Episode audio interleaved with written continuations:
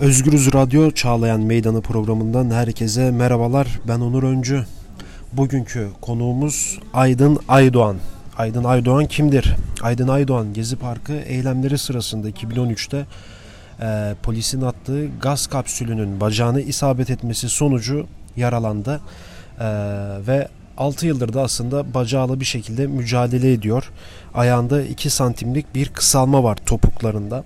Aydın Aydoğan e, kendi mücadelesini yaparken defalarca da gözaltına alındı. Gezi Parkı eylemlerinden sonra da en sonunda cumartesi annelerinin 700. hafta eylemine katılmıştı. Destek amaçlı. Orada da polis tarafından darp edildi ve sol kolunda parçalı kırık meydana geldi. Yakın bir zamanda da yine ameliyat masasına yatacak kolundan. E, 6 yıldır defalarca gözaltına alındı Aydın Aydoğan. Şimdi Aydın Aydoğan'la birlikteyiz. Öncelikle programımıza hoş geldin. Hoş bulduk, hoş bulduk. Evet hemen bu Gezi Parkı eylemlerine gitmek istiyorum. Şimdi 6 yılı geçti. Yakın bir zamanda da Gezi Parkı eylemleriyle ilgili 20 kişi hakkında iddianame düzenlendi. Ağırlaştırılmış müebbet isteniyor.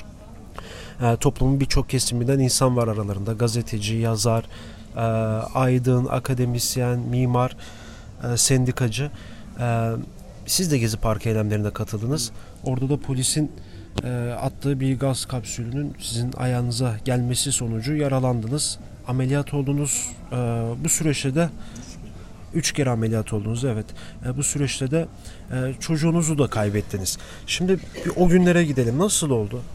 Ben Gezi Parkı eylemleri başladığı zaman aslında orada ilk gittiğim zamanlar yani orada kendimden bir şeyler buldum. Orada e, ilk gittiğim gün oradaki arkadaşların aslında yaşam alanlarına müdahale tepkileri vardı. Ben de bundan uzun zamandır sıkılıp ve müzdarip birisiydim. Yani bir cumhurbaşkanının işte kızlı erkekli okuyup okuyamayacağına, işte e, kimin okuyabileceğini, kimin okumayacağına, bu yaşam alanlarına müdahaleye bir tepki olarak ben de orada aslında kendimde bir şeyler buldum ve ondan sonra her gün gitmeye başladım.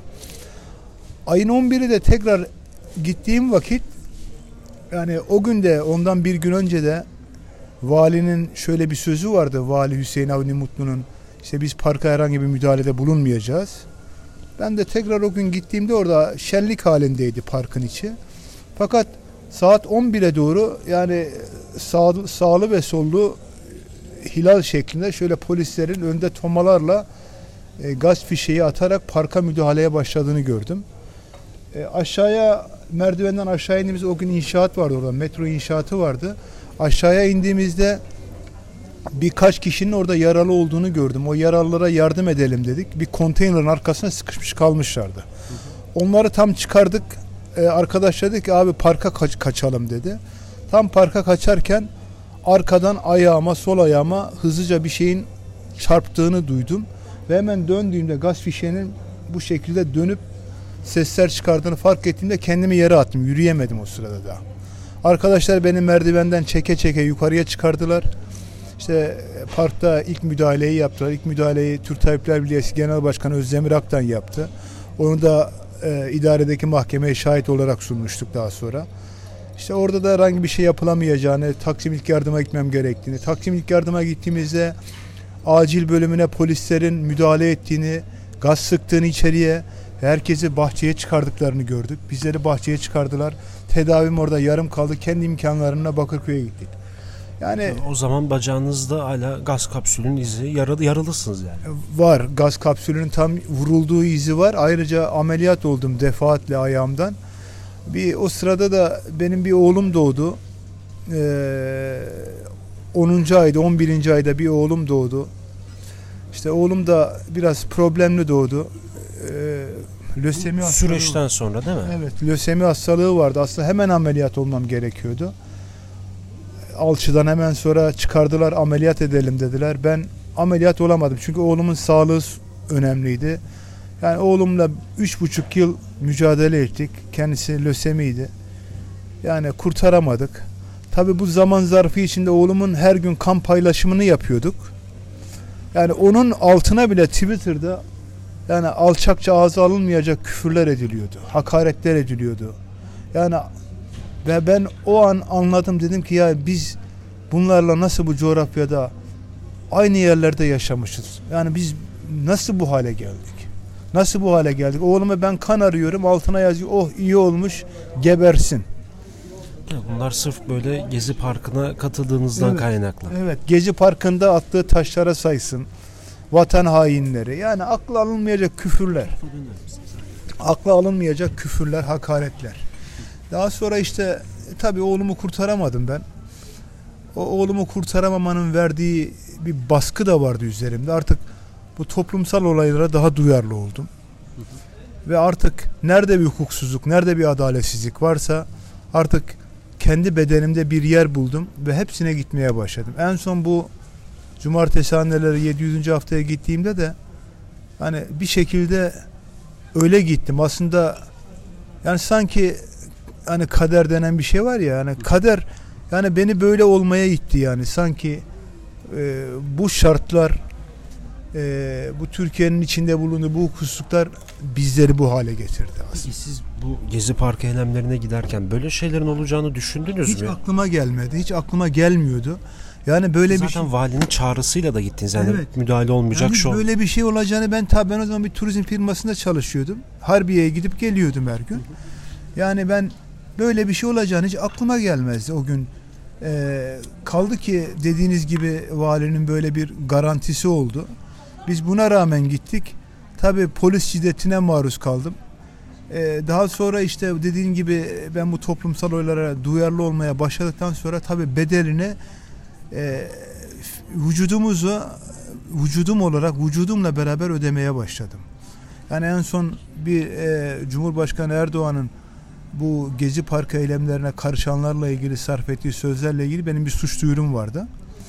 Ona işte savcılık takipsik verdi. Sulh ceza hakimliği, 10. sulh ceza hakimliği takipsik verdi. Orada da bir hukuksuzluk yaşadım. 10. sulh ceza hakimliğine gittiğimde bütün masrafları benim üstüm, benim ödemem gerektiğini belirtmişler. Ben kaleme gittim. Ee, bunu neden bana böyle bir şey yaptığını sulh ceza hakimi o zaman kimdi? Bu 17-25'te daha sonra da adı geçen bir hakimdi. Hepsini bırakan o Rıza Zarraf'ı bırakan hakimdi. Yani geldi oraya kaleme sen kimsin dedi lan dedi gelip burada hesap mı soruyorsun? Direkt bu kelime. Ben de bilmiyordum hakim olduğunu dedi. Benim sizde ben size konuşmuyorum beyefendi dedim. Ben bu bayanla konuşuyorum dedi. Bir baktım kaleme sivil polisler 10 tane sivil polis geldi. Beni orada yere yatırdılar. Ters kelepçe yaptılar. Aşağıya indirdiler. Yani orada da bir e, neden Cumhurbaşkanı Erdoğan hakkında suç duyurusunda bulunmuş. Bir günde yine orada bir bedel ödedim. E daha sonra ben bunu Anayasa Mahkemesi'ne taşıdım. Anayasa Mahkemesi de iki kelimeyle kopyala yapıştırla e, ifade özgürlüğüdür demiş. Fakat bizlerin ve bizim gibi düşünenlerin her söylediği ifade özgürlüğü altında değerlendirilmiyor. Hemen suç olarak değerlendiriliyor. İşte ben bununla ilgili en son AHİM'e başvuru yaptım. Avrupa İnsan Hakları Mahkemesi'ne. Tabi şu anda da ben o zaman da söyledim. Yani gerçekten canımdan imtina ediyorum. Yani korkuyorum gerçekten. Peki neden korkuyorsunuz? Yani başıma bir şey gelebilir diye de korkuyorum açıkçası söyleyeyim yani. Çünkü ülkede e, görüyoruz insanlar nasıl kaybediliyor. Aslında idamlar kalkmadı. İdamlar faili meçhul olarak devam ediyor. Ülkede her gün faili meçhuller devam ediyor, artıyor. Eskiden Toroslar vardı. Şimdi siyah transporterlar var. İnsanları alıp kaçırıyorlar. Yani belli bile değil nereye götürdükleri. Ben bundan imtina ediyorum. Ama durduramıyorum kendimi. İçimde bir ben var. Bu hukuksuzlara, hukuksuzluklara karşı durduramıyorum kendimi. Yani ben bu neden böyle oluyor diyorum. Neden? Niçin? Peki sizin bu şimdi tekrar bu geziye dönecek olursak orada bacağınızdan yaralandınız, dava açtınız. O dava ne oldu? O dava şu anda yani bu 11. savcı. Yani bin, 11. savcı. evet, bin küsür sayfa bir savcı öldürüldü. Türkiye'nin en korunaklı adliyesinin içinde öldürüldü. Ee, aslında o savcı vuranları bulmuştu. Bizleri vuranları buldu. Ulusal Kriminal Dairesi'ne dosyayı gönderdi. Görüntülerden vuran kişileri buldu. Şimdi o kişiler 5'e düştü. Kas numaraları, isimleri belli. Biz bunlarla ilgili e, işte devam etmesini istedik. Valilik olaya müdahil oldu. Valilik dosyanın kapatılmasını ve ortadan kaldırılmasıyla ilgili bir yazı gönderdi dosyaya. Ee, biz bu arada da bölge idare mahkemesine itiraz yapmıştık. Savcılık e, idare mahkemesinin kararını beklemeden dosyayı alelacele alıyor faili meçhule atıyor. Dosya iki senede faili meçhulda kaldı. Biz bu sırada da bölge idare mahkemesinden kararı çıkarttık. Valiliğin böyle bir yetkisi olmadığına soruşturmanın devam etmesine diye. Tabii biz bunu aldık, e, getirdik, dosyaya koyduk. İşte sav, e, savcı beyin karşısına çıktı. Savcı bey diyor ki ben ne yapabilirim dedi. Yani ne istiyorsun dedi. Pardon. Direkt bu kelimeyi etti. En son bu üç ay önce gittim. Dedi ki ne istiyorsun benden dedi. Yani arkamda da iki tane sivil polis duruyor. Kapıda üç sorudan fazla da sordurmuyorlar. Yani bu hale gelmişiz. Ben dedim ki adalet bu binanın girişinde bir yazı var dedim ondan istiyorum dedim. Dedi ki ne dedi? Adalet istiyorum ben dedim. Ben adalet istiyorum başka bir şey istemiyorum sayın savcım dedim. 6 yıl olmuş dedim. Vuran vuran kişiler belli, isimleri belli, ifadelerini alın. Bu kişiler hakkında soruş, soruşturma değil, dava sürecine gelmesi lazım dedim. Yani hiç cevap bile veremedi. Tamam değerlendireceğiz dedi. Bizi yani polisler kolumdan çekerek tamam beyefendi dışarı dediler. Peki bir şey diyeceğim. Tamam hukuk tamam anlattığınız gibi. Peki bu 11 savcı nasıl değişti? Yani tamam Yani- biri yaşamını yitirdi, öldürüldü. Şöyle ilk, Diğeri onu nasıl oldu peki? ilk, e, ilk bir tanesi e, ilk savcı Adnan Çimen'di. Bu en son 17-25'te gözaltına alındı FETÖ'den. Bu kişi aslında dosyayı topladı. 282 kişilik toplu bir dosya yaptı. Daha sonra bunu görevden aldılar. Faruk Bildirici geldi. Faruk Bildirici de dosyayı çalıştırdı biraz. Yani yaptı bir şeyler. Ondan sonra daha sonra işte bu bir günlük bir savcı geldi. Burak bilmem ne. O gün geldi. O bir gün istifa etti. Daha sonra bu ölen savcı geldi. Ölen savcıdan sonra işte bayağı bir yol aldık. Aslında Berkin'in katillerini de o buldu. Görüntülerden aynı bizim gibi hepsini kriminale göndermişti. Hepsini kriminalden vuranları buldu o. Yani onun da ben öldürülmesinden gerçekten ben bir anlam veremedim. Nasıl, neden, niçin, kimlerin içine yarıyor? Bir olay değil mi? Değil mi? Sebep sonuç ilişkileriyle düşünmek lazım. Yani bu adamın ölmesi kimin işine yarıyor?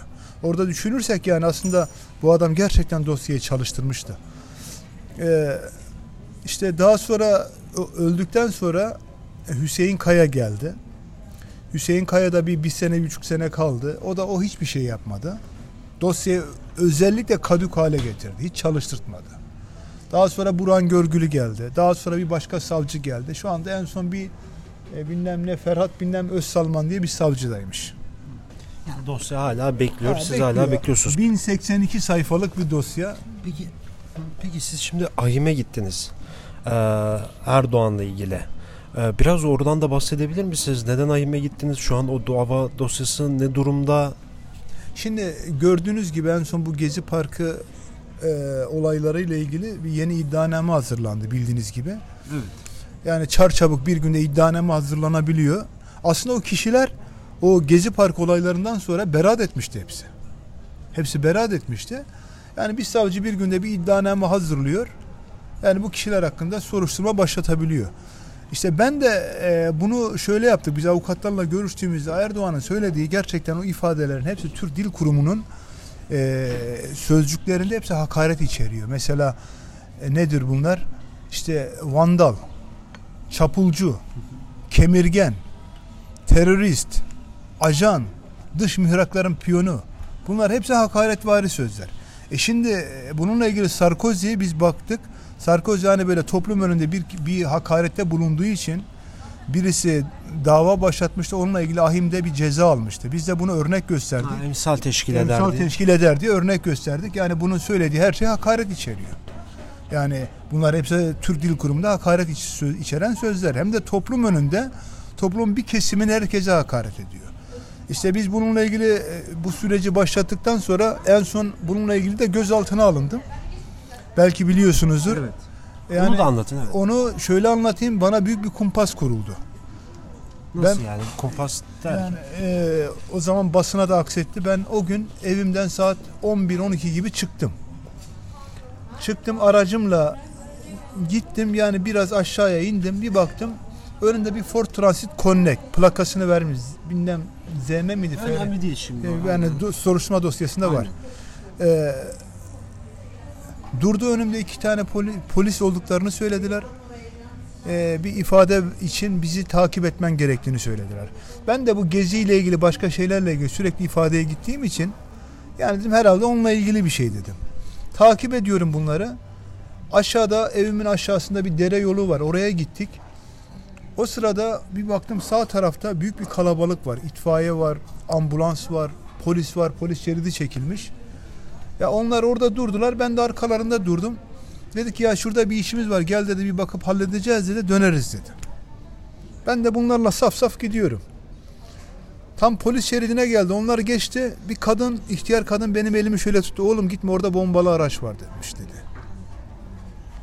Ben de orada çakıldım kaldım böyle. Yani birden şok oldum böyle. Orada çakıldım kaldım. Onlar da bana bakıyor gelmemi bekliyorlar.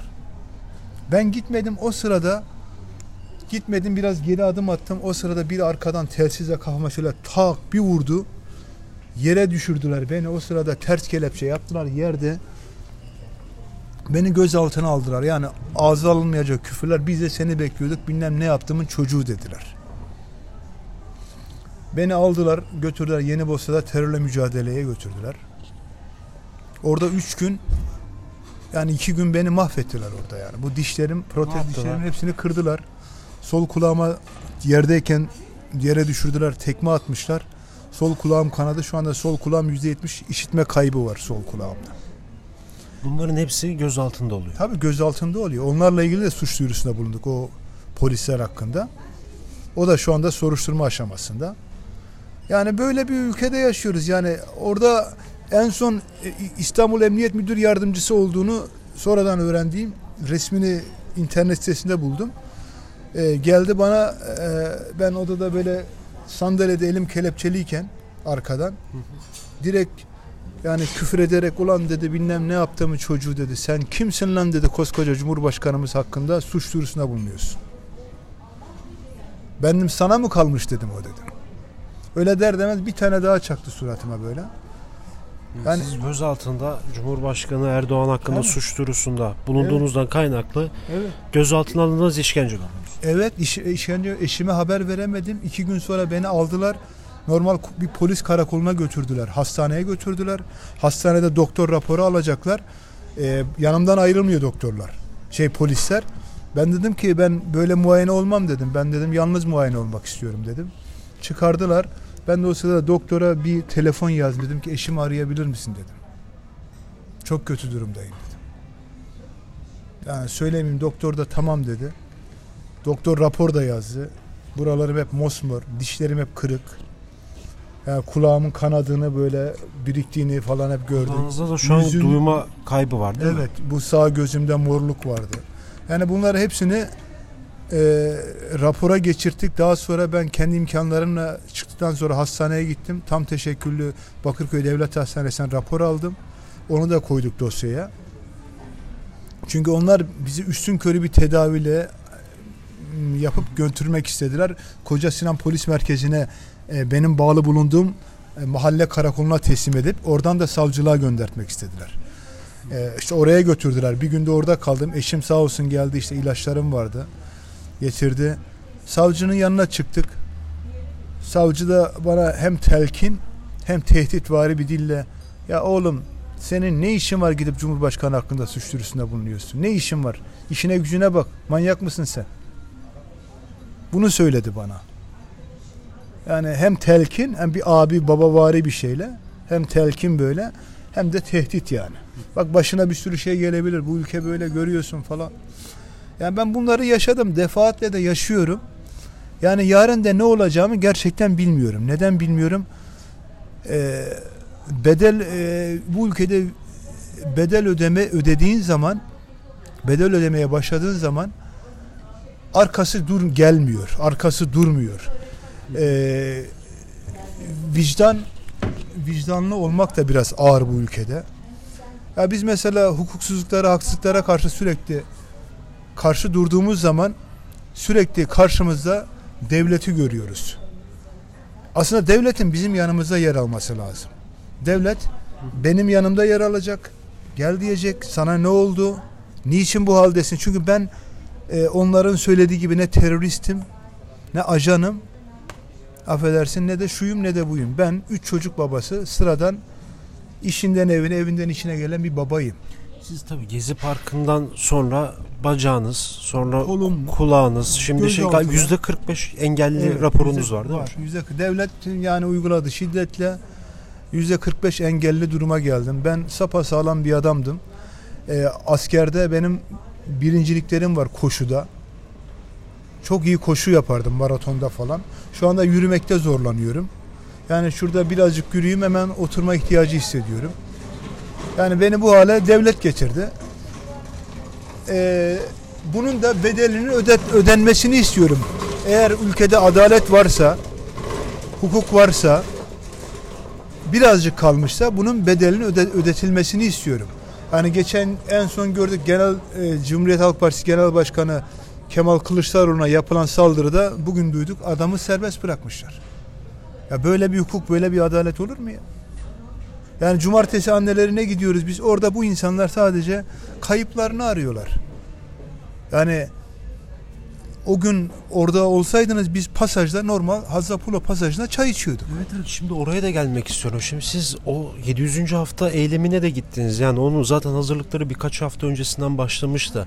Yani 700 hafta e, bir 700. hafta olmuştu işte cumartesi annelerin evlatlarını aramasının üzerinden geçeli. Galatasaray'a çağrı vardı. Çok sert bir polis müdahalesi vardı orada. Yani siz de oradaydınız. Destek amaçlı, dayanışma amaçlı gittiniz. Gözaltına alındınız. Onu şöyle dar- anlatayım. Tabii tabii buyurun anlatın.